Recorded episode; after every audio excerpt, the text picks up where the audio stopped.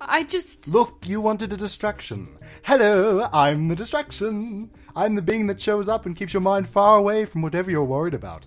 Which, frankly, as an immortal myself, I assume is being blown completely out of proportion.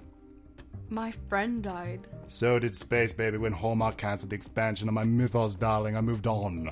That's his body under your adorable chubby feet. Interesting contrast. Anyway, if you're not choosing a demographic, I'm afraid I'm gonna have to home in on one of my many fetishes.